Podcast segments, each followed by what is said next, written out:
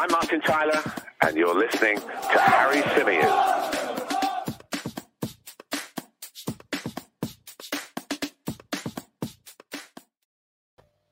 Here we go. Welcome back to another episode of the Chronicles of a Gooner, the Arsenal podcast, part of the 90 Min Football Network. We are live on YouTube. If you're listening to us via the audio platforms, a big hello to you too. I can see that the punctuality police are out in force uh, again today because, yeah, we are a few minutes late. It's just the way of the world, it's what happens. Um, that's the great thing about being live on YouTube and not on the radio or on the TV. There aren't specific time slots. You can just basically do uh, as and what you please, as and when you please. And uh, here we are. Did take a couple of minutes because I wanted to get uh, a few notes down of importance to make sure that I don't forget them during this show because we've got a jam packed edition of the podcast to bring you. First of all, we're going to be reacting to Arsenal's victory in the Florida Cup over Chelsea. We're going to be breaking that game down. We're going to break be breaking down the performance whilst discussing a number of individuals. We're going to be reacting to Mikel Arteta's comments post match as well. We're going to be focusing a little bit on William Saliba and what we've seen from him. We'll be discussing uh, you guys' thoughts and comments from the live chat box, but perhaps most appealing to you guys uh, in the chat box, we're going to be revealing the three winners of our shirt giveaway competition. We've got one from our members group, and we've got two winners from the wider Chronicles of a Gooner family. And you might be thinking, why do the members only get one entry? Well, because there are far fewer members. So even still, you've got a much, much bigger chance of winning. But we've also got a lot of people that listen to this podcast on a daily basis on Spotify, on Apple Podcasts, on Amazon Music, basically all of the audio platforms, and they cannot sign up and become members because that function is not available on those platforms. So uh, I wanted to make it as fair as possible. And bearing in mind, there are far more non members than there are members. If you are a member, even though there's only one shirt going out to you guys, you've still got a much, much greater chance of it being you. So let's break it down. Arsenal absolutely battered Chelsea last night, this morning, whatever it was. Um, it's it's been you know I've really really enjoyed the US tour because I think that a lot of positives have come off the back of it, and we'll we'll go on to talk about that in a little bit more detail. But one of the big difficulties has been the time differences. I mean, my God, I mean, I said it after. I think I said it after the Orlando game. Was it after the Orlando game? I think I said it after the Everton game as well. Um, but it just makes me realize and respect so much more the sacrifice that some of you guys overseas make to watch Arsenal and to keep up with everything Arsenal and to keep across the games uh, you know, it's just it, it's so incredible to think that people do that every week. I mean, I've done it for three games and I've really, really struggled. And you know, people have been asking me over the last couple of days and and over the last week or so while the tour's been going on eight, ten days, whatever it's been, people have been saying, Are you doing a watch along for this game? Are you doing a watch along for that game? And the reason I haven't is just because I've been, um, you know, I've just been knackered. Um, as as a lot of you will know, I'm doing a lot of other work as well. Um, recently started doing some reporting for BBC Radio London. And uh, the last three Saturdays have seen me travel to three different games. And yesterday I was at Luton Town's Kenilworth Road. Of course, Luton Town, who made the playoffs in the championship last season, they welcomed West Ham uh, to Kenilworth Road. And it was a really, really interesting and intriguing game. Um, but I did get back from that quite late. And by the time you sit down, you have something to eat, you look at the time and you think, my God, Arsenal are kicking off in a few hours. I need to get some rest because I need to be awake and concentrated. And thankfully, the performance from Arsenal against Chelsea played a massive part in keeping me interested. I mean, some of the other games, particularly in the second half, have really, really dropped off, whereas this one didn't. And so this one, although I'd say the last 15 minutes probably turned into a little bit of a lull until Arsenal got their um got their fourth goal.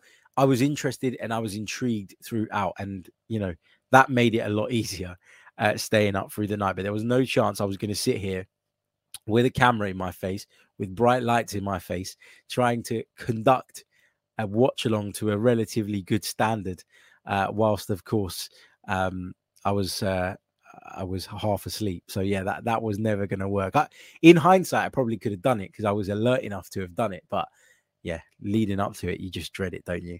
You just dread it. But anyway, let's get into uh, the game. Let's start breaking it down and let's kick off, I guess, by looking at the team that Mikel Arteta selected. This was the team that started the game for the Arsenal. It was uh, Aaron Ramsdale in goal. It was a back four of Ben White at right back. William Saliba was at centre back alongside Gabriel, with Zinchenko making his Arsenal debut at left back. The midfield was Thomas Partey, Granit Xhaka, and Martin Odegaard, with Martinelli, Saka, and Gabriel Jesus making up the attack. So I look at this team and I think this is a really, really positive team. And, you know, I think that for me, there's there's question marks, or there were question marks at least, um, around whether William Saliba should come straight into the side, or whether William Saliba should start on the bench, bide his time, get some time to embed in, get some time to kind of get used to the surroundings, get used to the system, get used to exactly what it is that Mikel Arteta is going to be demanding for from him, and basically wait for his opportunity when one of, um, you know, Gabriel or Ben White was unavailable. Obviously the absence of the fullbacks has, has played a big part in this because you know when you think about it you know the, the chances are that had Tomiyasu been fit he would have played had Kieran Tierney been fit I'm sure he would have got the nod as well I, I, we talk about Zinchenko coming in Mikel Arteta as I mentioned on the video we dropped the other day was very keen and very adamant and very you know insistent on saying that he felt that Zinchenko was coming in as both, as a left back and as a midfielder, and wasn't going to be tied down to just the one position. But obviously, with Kieran Tierney's problems, with Tomiyasu's problems on the other side, it led to a little bit of a reshuffle at the back. And I wasn't quite sure how this was going to work. And the reason for that is that Zinchenko is very much a left back that likes to step into the midfield, you know, and, and likes to get forward and likes to try and influence the game. But I think what you have when you have Martinelli in the side is a wide player who really does like to start from wide. And that almost limits the opportunities as a fullback to make overlapping runs. What it does do, though, is encourage you to drift infield and into a different space, a space in which Alexander Zinchenko, Alexander Zinchenko, getting confused because everybody keeps calling him bloody Alex, but Zinchenko is, is actually very comfortable in drifting into those midfield like spaces. So actually, that works quite well. And then what you get is the opportunity for Gabriel, Saliba, and White uh, to just kind of shuffle across and become a back three. Remember, all of them are centre backs by trade, and then you end up with something that looks a little bit more um, like this. And and actually, I think that gives us that in-game flexibility, doesn't it? And I think that's one of the reasons that Mikel Arteta, when he was looking for a right back, went out and got Takahiro Tomiyasu because he wants someone who can be a centre back as part of a three when Arsenal dis, uh, decide to push an extra player into that midfield. That's why Tomiyasu has been such a good fit. And that's why I think, apart from him being a better player, you'll probably see now with the arrival of William Saliba, when we're without a right back, you'll probably see, or a natural right back, you'll probably see Ben White being put into that position more so um, than than Cedric because of that ability to shapeshift and turn it into a bit of a back three, push that additional player into the midfield and try become a little bit more dominant and a little bit more controlling that way. So I think that was really interesting to note. And I think that's been a common theme of Mikel Arteta's side in the last 12 months or so. So I expect um, yeah, you know, Tomiyasu is, is an option there, but we know he's got an ongoing injury issue that we just can't seem to get past at the moment. We'll come on to talk about what Mikel Arteta had to say about his fitness a little bit later on. But, you know, William Saliba coming in there, he just looks so composed and so confident and so dominating and intimidating. And he looks like everything you want your centre half to be. And listen, you know, there was a lot of debate about whether it was right to let him go you know, there was a lot of debate whether it was right to send him out on loan again last season.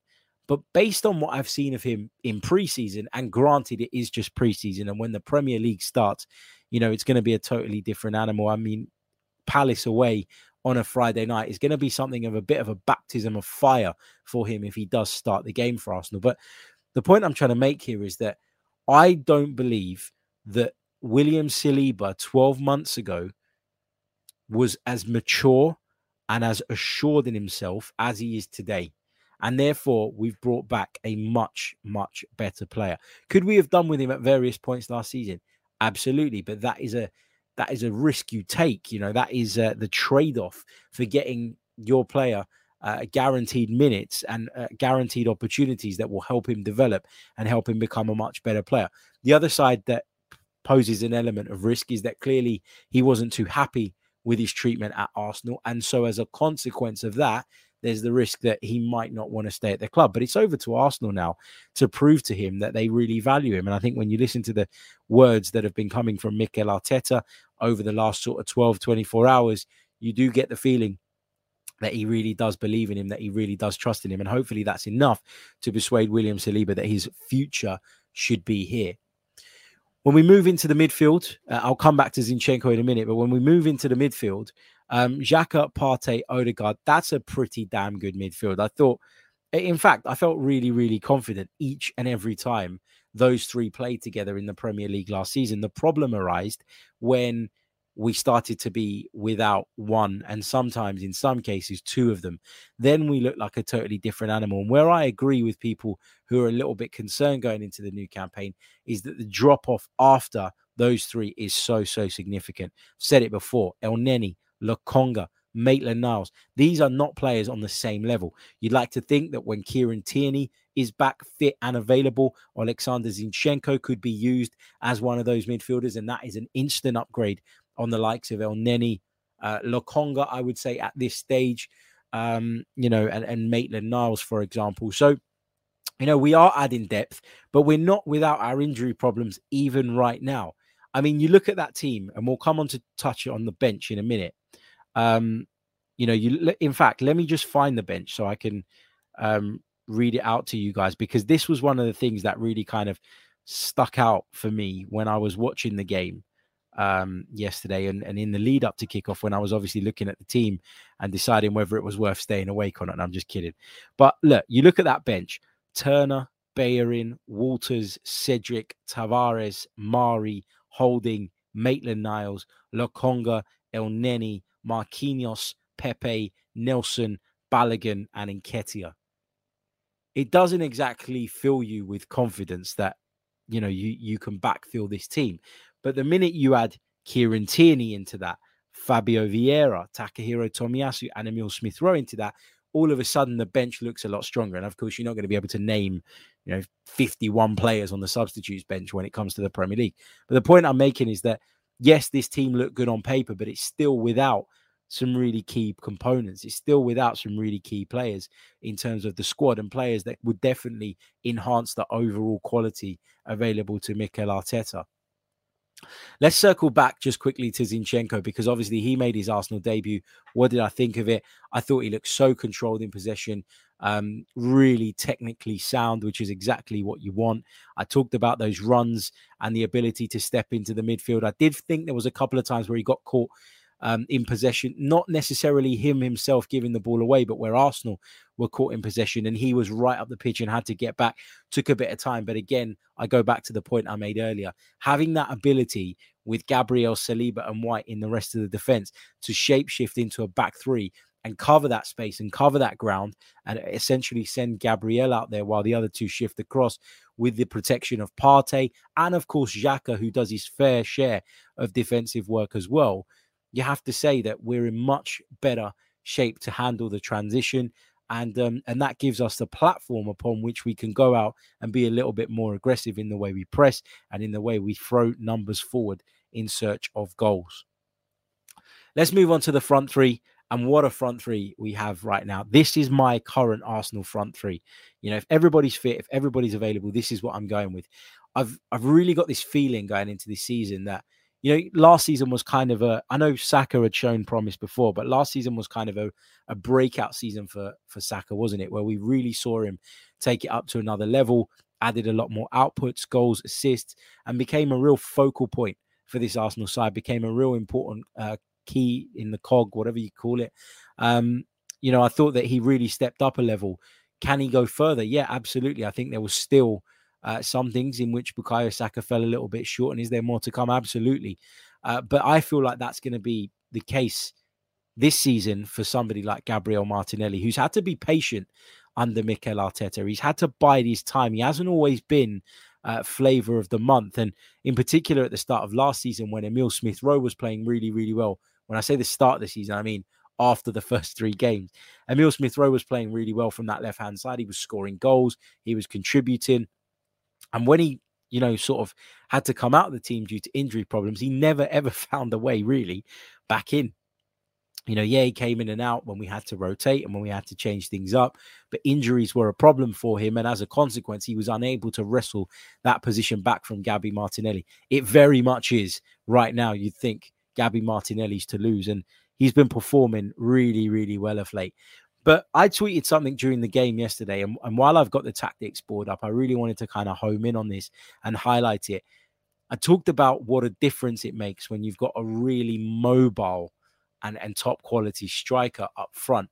And I just want to demonstrate what I mean by that exactly. So, one of the things that we used to see quite a lot when Lacazette was the number nine was the centre forward, Lacazette, drop into a much deeper position in order to essentially vacate the spaces um, in behind and hopefully you know these spaces that i'm talking about here in fact we can you know we can probably widen that yeah, we can widen that to sort of the width of the penalty area.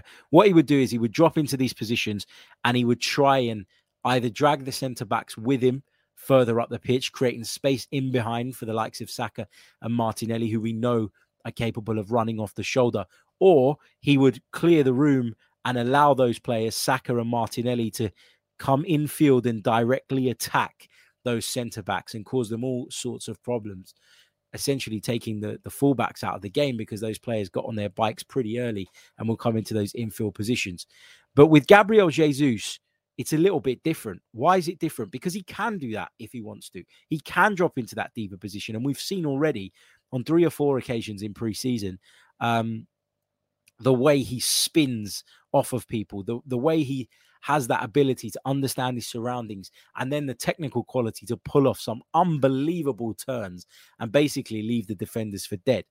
But also, because of his mobility and because of his ability to occupy both centre halves, because he is such a threat, because he is so dangerous, he can pop in to these two half spaces. The half spaces that Alexander Lacazette just wasn't mobile enough to cover at all times. And that means that Saka can start really wide. That means that Martinelli can start wide. And that means that we've got the ability to have much more width in our game. Now, these two guys can drift in field if they want and create room for the overlaps on the outside. But we've now, with Gabriel Jesus, got the ability to apply ourselves in two completely different ways. And that means you can vary it up. That means you can mix it up. And that makes it really, really difficult as a defender to deal with our threat. You know, we've seen him also show his versatility in pulling out to the right. He did that a lot against Nuremberg, I thought.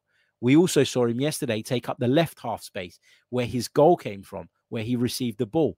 But also, it gives Martinelli, a player that a lot of people have talked about as a future centre forward, the ability to drift infield and plug those holes and get closer to goal, which is ultimately where most of us want to see him. So, Gabriel Jesus' mobility his ability on the ball, his ability to maintain possession even for two or three seconds um, and, and allow people to make runs off him is just so, so impressive. He's also got a threat in behind, and he's been probably the biggest positive of this US tour so far. Well, it's over now, but you know what I mean. He's been the biggest positive, I would argue. So I think the team is in really, really good shape. I talked about the lack of depth and lack of quality on the bench, and that is still a concern. But you know, what did we think was going to happen? Did we think that Arsenal were going to go out and sign another five 40 million pound players this summer in order to make the bench where we want it to be? No, you know, we got to be somewhat fortunate in that hopefully we're not going to have as many injuries as we did last season. Um, you know, because ultimately that's what undone us. I think you can all agree that when we had everybody fit and available, we were a really, really strong side. Problem was, um, that when we started losing one or two here or there, and we started losing, you know, twos and threes, it was a big, big problem. You can often cater for being one player down, you know, having one of your players out, trying to change it um, is not so difficult in that instance. But when you're talking about removing three or four really key components, it then becomes very, very problematic. So, as I say, the bench would have looked a lot healthier, obviously, with Tierney, Vieira, Tomiyasu, and Smith Rowe on it. You've got to bear that in mind. We'll come on to bring you updates on those players a little bit later on in the show. Let's talk about um, the goals because the goals were were pretty impressive too. The first one uh, coming from Gabriel Jesus, a really poor piece of defending from Chelsea. I think it was Chalobah who gave the ball away. Xhaka with some really really quick thinking managed to pick out uh, Gabriel Jesus, who took a couple of touches, looked up, sat Edouard Mendy down on the ground, and just dinked it over him beautifully into the far corner. I mean, that's the kind of cold top class finish that we've been missing since Aubameyang was was at his absolute pomp, and that unfortunately hasn't been uh, the case for a long, long time. So, yeah, really, uh, really, really enjoyed that one. And the second one uh, was perhaps even more impressive from a team perspective. Really, really good football from Arsenal, working the ball down the left hand side. Martinelli, where he might have in years gone by panicked and sort of tried to make something happen straight away. Just took his time to turn and assess his options. Spotted a great run from Martin Odegaard from right into that slightly inside left position. He picked up the ball and took the touch before uh, you know unleashing a low ferocious effort into the far corner and doubling Arsenal's lead. As for the third goal, what a piece of skill from Granit Xhaka in the lead up to that. I, I tweeted this earlier on, but had Granit Xhaka scored that, you do know I would have been talking about it for the entire season. Brilliant uh, from him. He was unlucky not to score himself. Bukayo Saka, who I think, based on the replays I saw, was slightly offside, but who cares? It's a friendly. Um, was was uh, right on the scene to capitalize on Mendy, uh, sort of not really getting rid of the ball when he dived to the right and made a save. Probably harsh to blame the goalkeeper because the effort from Xhaka was a good one, but Saka just showing a bit more killer instinct, the kind of killer instinct that maybe he is yet to really uh, convince us of in his Arsenal career so far. But that's what you like to see, and he finished it really, really well. And then the fourth goal. Listen, I enjoyed all of the goals last night. I thought every single one of them was really good and a real testament to the playing style that we're finally uh, starting to see. You know, we started to see it actually last season unfortunately, towards the back end of the season, when we started to pick up a lot of injuries, we had to revert back to a former type, which wasn't ideal. But we had to slightly sh- uh, shift up the the dynamic in midfield because we had no Thomas Partey. And, and Mikel Arteta, without his fullbacks as well, felt that it was too great a risk to play with that lone defensive midfielder or lone deep lying midfielder, whatever you want to call it, um, without the fullbacks of, of a high quality as well and that would be putting too much pressure on the two centre halves and whoever was tasked with playing in that specific midfield role. So we did revert to that double pivot, and it didn't really work because we lost what we had gained earlier on in the season, which was a, a, much higher intensity, a much greater ability to press and win the ball back and suffocate teams. And you saw that yesterday. We did it to Chelsea. We suffocated Chelsea. Thomas Tuchel's been sort of uh, quite damning of his players and, and of his team in his post match press conference. I don't know if any of you have seen it. He talks about the fact that Arsenal were much more uh, emotionally invested, mentally uh, committed, physically committed. They were committed to get exhausted. That's what he said. And, um, you know, that just goes to show, doesn't it, that I'm not, and I'm not saying we're going to finish above Chelsea because I expect them to do a lot of business in this summer window uh, still, but I don't think it's impossible. I don't think it's beyond the realms of possibility because there's a very unstable situation there. And this is where, when you listen to managers like Thomas Tuchel talk about that stuff, talk about players wanting to leave and that being a problem, talk about players that he needs to get in, but as up until this point had no luck with, talks about the sanctions that were placed on that club. Talks about the reason his attack doesn't get any better is because um, he's got the same players. You can see the cracks appearing. And so when people sit there and they go, oh, you know, but all of these teams are going to finish above us. Arsenal had the best opportunity ever to get in the Champions League last season and they blew it. I agree it was a good opportunity, but you don't know what the new season brings. You don't know what the new season has in store for us. And what I would say is the stability at Arsenal right now is something that is very, very underrated in terms of it being a positive in our corner. I, I really do think that. I think the stability that we've got with Mikel Arteta, with Edu, with the group of players that we now have, with the commitment, with the camaraderie, with the team spirit, all of those things are going to help bridge the gap um, between ourselves and some of the sides who, let's be honest, have much more quality and depth and um, and have some really really good players on you know on their books. But yeah, um, that's kind of uh, my thoughts on the game. As I said, the intensity was great, the pressing was great. Uh, some of the patterns of play were honestly beautiful, really, really good to see. Uh, really, really enjoyed uh, some of the moves, some of the football, and I've really, really enjoyed watching some of the individuals. A really positive uh, tour to the US. Um, as I say, the fans were brilliant, amazing. Just seeing pictures and videos um, from some of those events pre, during, and post match has convinced me that I'm going to make every effort if Arsenal do do a, a preseason tour of the US next season to get myself out there so that I can soak it all up. That's my plan. Um, and it will be amazing to meet some of you guys as well that are across the pond because I know there are plenty. You know, the performances were positive, the results were positive. Um, you know, we managed to get a signing done while we were out there as well. I think the biggest positive, though, as I mentioned a little bit earlier on, was the way Gabriel Jesus has just slotted into this team so brilliantly. And the instant upgrade that we've seen as a consequence and as a result of that is just really amazing. Um, so that's my big, big takeaway uh, from this uh, competition. Okay, uh, we're going to talk um, about some of Mikel Arteta's post match comments. We're going to announce the winners of our shirt giveaway competition. Some of you are asking me in the chat if it's too late to enter. It absolutely is. The the uh, entries closed, I think, what was it, a few days ago now, maybe a week ago. Um, so I've already done the draws, so you can enter, but your name won't be in the draw. Actually, I got my son uh, to pull out the names. Um, so if you're unhappy with the result, you can blame him.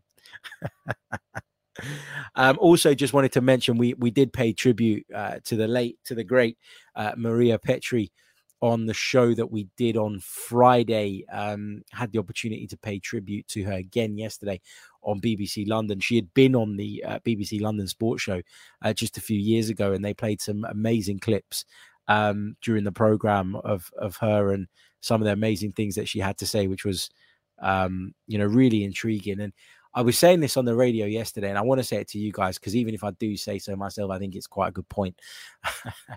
um, she was talking about how one of the things that she likes about women's football, perhaps over men's football, is that there isn't this, there isn't this like desire to jump on people so quickly when they make a mistake. There isn't this animosity towards their own players. There isn't this, uh, you know, disrespectful narrative that you seem to find when you do follow the men's game, not just in the stadiums, but on social media, etc., etc. And it kind of got me thinking yesterday. And I, I was sitting at Luton Town and, you know, thinking about this. And one of the things that came to mind was that somebody like Maria, who was behind Arsenal no matter what, wouldn't have been immune to feeling disappointed, wouldn't have ever been happy when Arsenal, um, you know, weren't performing. But, you know, she'd always be behind the team. And and I think that some people, and I'm not digging out anyone specifically before somebody starts, but I think some people should look at that as an example and just maybe recalibrate in their own minds what it means to be a supporter you can be critical, you can be constructive in your criticism. And I think that's essential when analyzing football in general. But you know, you you should, for the most part, be behind your team. Well, you know, we talk about it all the time. We want loyalty from our players. We want loyalty from managers. We want people to want to be a part of the Arsenal family and to, you know, bleed Arsenal. But then we as fans have to be the same. You know, we have to be loyal. And sometimes loyalty means defending your team against something that maybe you're not 100% sure is right.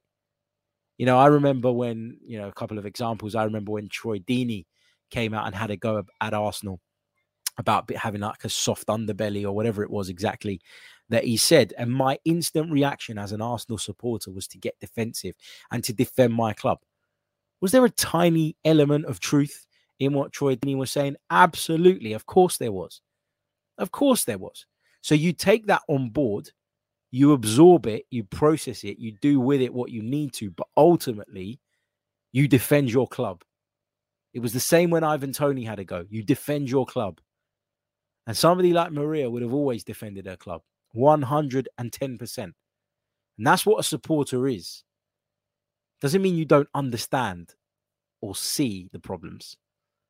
But when you go out into the bigger, wider world and you come across opposition fans who want to have a go, and, in a lot of instances it's unjust, they just want to have a, a, a crack at Arsenal. You don't have that. You don't put up with it. You defend your. I'm not saying you go and punch their lights out, but you know what I mean. You stand your ground. You stand up for your team. I think that is the definition of a supporter. And um, you know, nothing good comes of of Maria's passing. You know, it's really really sad news. And um, you know, I met her a few times, and I'm very privileged to have had some conversations with her. But what we can do is we can look back at her legacy, if you like, as a, you know, I, have heard her talked about on TV and on the radio over the last couple of days as a super fan. She's literally a super fan. Those people that stand and shout in front of a camera for effect, they're not super fans. Maria Petri was a super fan. And if someone is a super fan, that suggests if they're titled a super fan or given that accolade, if you like, that suggests that they are at the very top of the class in terms of fandom. And so that should be the benchmark. That should be the example. I'm not saying everybody can go up and down the country, across the continent, etc., etc., every single week. But what I am saying is that that constant backing and that support and that genuine love for the team is something we should look at and try and take um, forward as we as we get behind our team going into a new campaign. And obviously, it was it was nice to see Arsenal pay tribute um, to Maria on social media. I'm sure. I hope there'll be something at the first home game of the season as well. Um, you know, but the team did wear black armbands in respect for the memory of uh, Maria Petri yesterday as well. Okay, let's go over to some of Mikel Arteta's uh, comments, and then we're going to take some of your comments, and then we're going to announce uh, the winners of our competition. But before I do that, I just want to tell you guys, I just want to ask a favor uh, from you as uh, the Chronicles of a Gooner family. We're talking about the Arsenal family. You guys are the Chronicles of a Gooner family.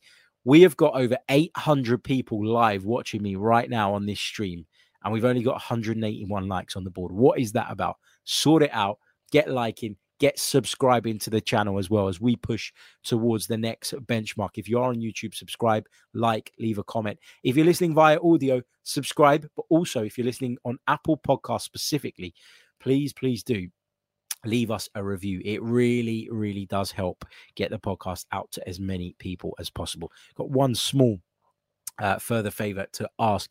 As a lot of you know, um, I'm a massive Serie A fan, and I have been for for many many years, and I've covered Serie A very very closely over the last few years. And we often talk about it on this show because often there's a crossover. Often we're talking about players that may be linked with Arsenal from Serie A, and you guys want to know what what I think about them. And from time to time, we get various guests on. Now, some of you will remember a couple of years ago, I started a, a Serie A podcast that was called Simply Serie A and, and I really, really enjoyed it. And I used to do it with Vittorio Campanile, who was on this show uh, just a few weeks ago talking Sergei Milinkovic Savic, uh, Tommy Milanese, uh, another one uh, of our esteemed panelists. We've also uh, got Alessandro Erimiti from 90 Min, who is joining. We've got uh, Jack Gallagher, who's going to contribute as well.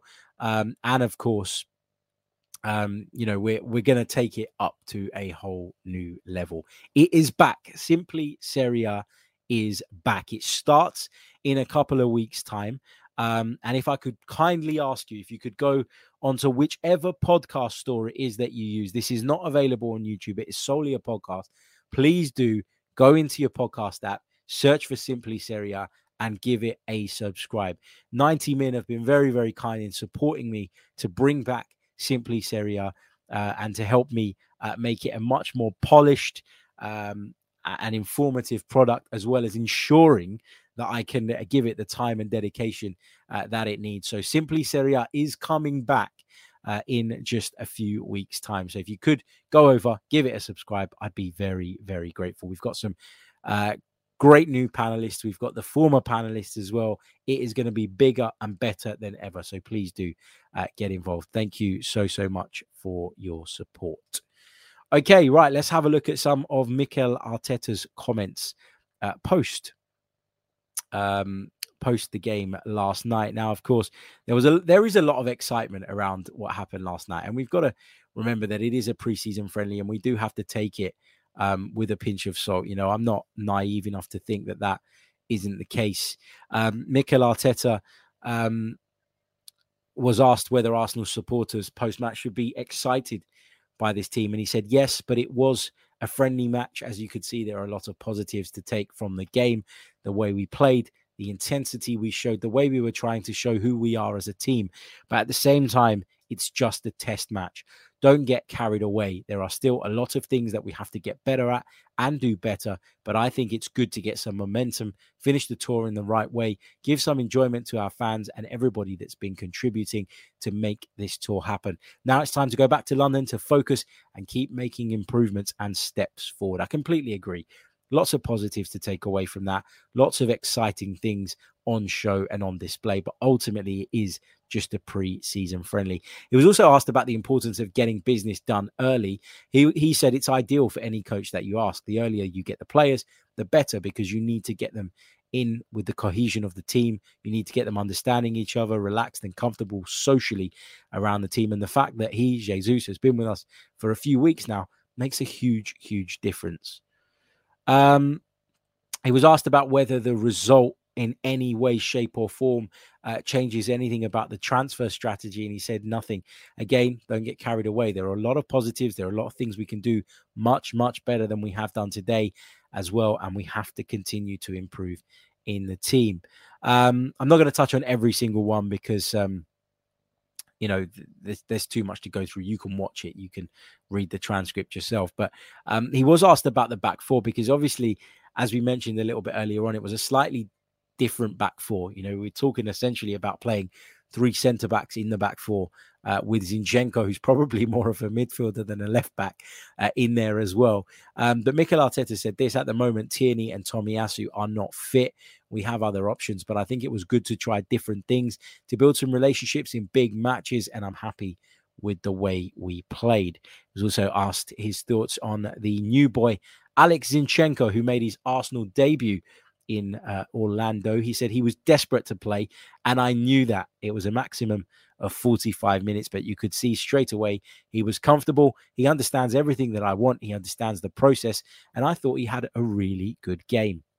Now, on to some of the juicy stuff. Uh, he was asked, obviously, about William Saliba. We talked about it earlier on about the fact that William Saliba now is a much more accomplished and um, I think, well rounded centre back than the one we let go out on loan at the start of last season. But he says on William Saliba, I'm really pleased to see the way he's playing, the way he's adapted to the team, the maturity that he's shown at just 21 years old. Carry on doing it. We will keep developing him. He has a huge potential. He's already a top player, and we have to make him even better. Um, he was asked if he was ready, and he said he looked ready to me today. I think he looked ready to all of us, uh, Mikel. Uh, he was also asked about the fitness of Fabio Vieira and uh, Takehiro Tomiyasu, both of which were not involved, not included. They're both on the tour, they're both out in the States with the team, but neither were involved in uh, any of the match day squads. Uh, Mikel said, Yeah, Tommy is really close to start doing some training sessions hopefully next week. And Fabio will probably need a little bit longer. I think he needs another week or so before he starts with the team, but he's been working hard and has been really unlucky to start his Arsenal career in this way. But again, he's fitting in well. Now, a lot of our hearts sunk as well in the second half last night when Gabriel Jesus went down with a knock in the um, in the first half and then went off in the second half. Um, Mikel was asked about his uh, fitness, and he said, "Yeah, he's got a knock in the first half in his quad. I think it was, and it wasn't very comfortable to continue. And obviously, we didn't want to." Um, take any risks today. Yeah, look, you you can't be taking risks um, at this point. You you really can't. Uh, that's about it from the press conference. I'm not going to dwell on on the other points. You know, as I say, you can go and read it if you want. You can watch it if you want. Uh, Arpit Yadav says, uh, "Great content. Reading out articles for us because we can't. We're not just reading them though, are we? We're we're kind of sharing thoughts and and uh, pinging things back and forth between each other while we're reading them. But hey, each to their own. okay. Look, I know you've all been waiting for this. I know you all want to know who the winners of the Arsenal shirts are. So, without further ado, let's get to it. Let's let you know who it is that's picked up those Arsenal shirts. Actually, do you know what? Let's check in where we are on the likes first. We've only got 257 likes on the board. Until we get to close to 400, I'm not telling you. I'm not telling you. I'm just going to sit here in silence. Just kidding. Hit the like button, subscribe to the channel if you're new as well. We've got nearly 900 of you now watching across the multiple platforms. So please do smash that like button. Let's try and get it up to as close to 400 as possible between now and the end of the stream. Like, like, like, subscribe as well as we continue to push towards the next benchmark. Okay, right. Let's do it. Let's tell you who is going to be the receivers, the re- who is going to be the receivers, who are going to be uh, the receivers of the brand new Arsenal home shirt. We've got three to give away. These names have been picked completely at random. And I have to say, a massive thank you because we had over 1,200 people enter uh, this competition. 1,200 people. That is mad. Over 1,200 of you either emailed me or did what was asked on Twitter in order to put your names in the hat for this giveaway competition. Not everybody could win, unfortunately, because I'll be bankrupt, probably have to sell my house. But um, we did say we'd give away two initially. Then we added a third because we hit the 20K mark in terms of subscribers here on YouTube way before I was planning to or, or thought was possible. So we added another one. So now we're giving away three. And the winners are in no particular order. Number one, Ravi Guthra who emailed me and uh, listens to the program via Spotify on a daily basis from India. Ravi, uh, thank you so much for your support of the show and of the podcast. Um, and thank you for entering the competition. What I need you to do now, Ravi, is uh, email me your address that you want the shirt shipped to. I also need to know what size you want. Maybe go on the Arsenal website, uh, check the sizes that are available. Obviously, there's small, uh, medium, large, extra large, etc.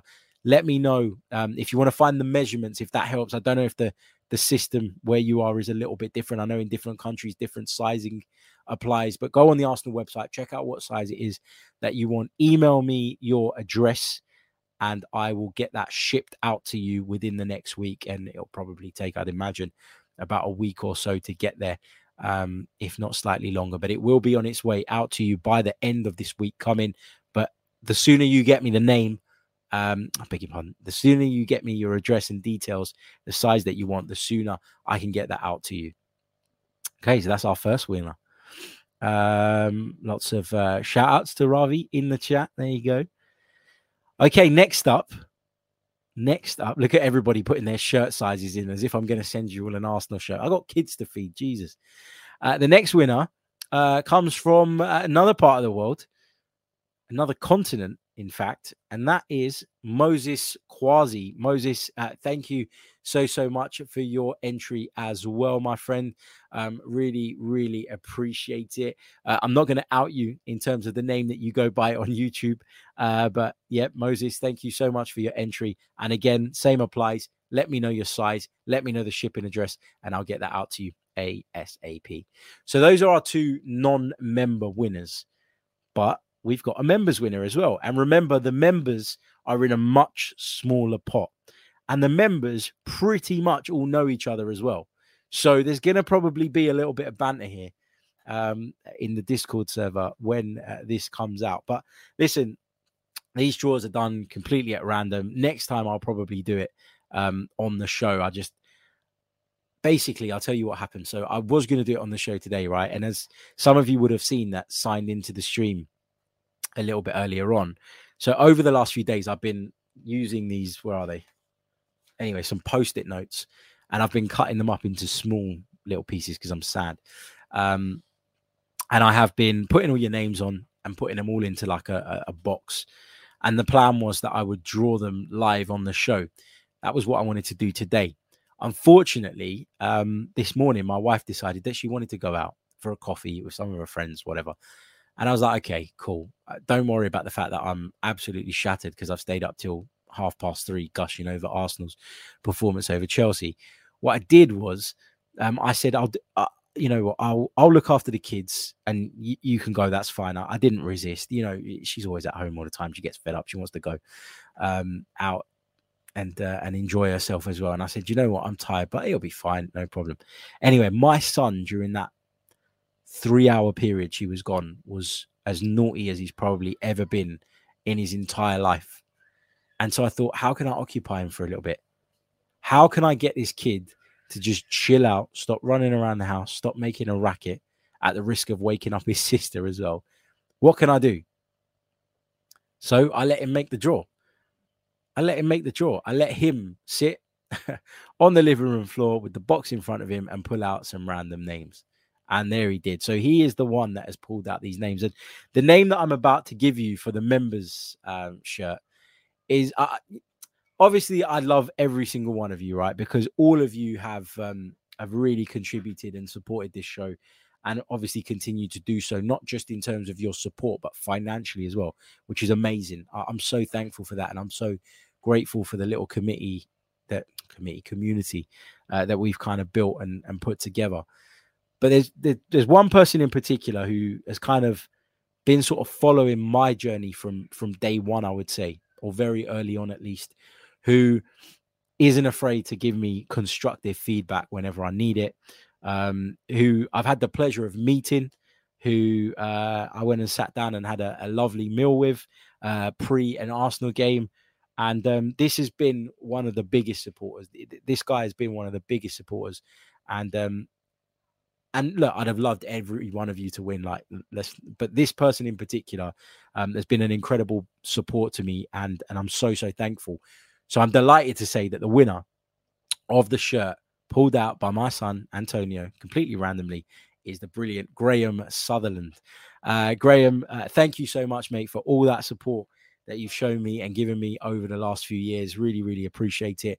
Um, and uh, yeah, the shirt is yours. So, Graham, give me an address, give me the size uh, that you want, and uh, and I will get that out to you by the end of next week. Yours is in the UK, so it shouldn't take as long uh, to get to you. But yeah, uh, Graham, congratulations and congratulations to the other winners too.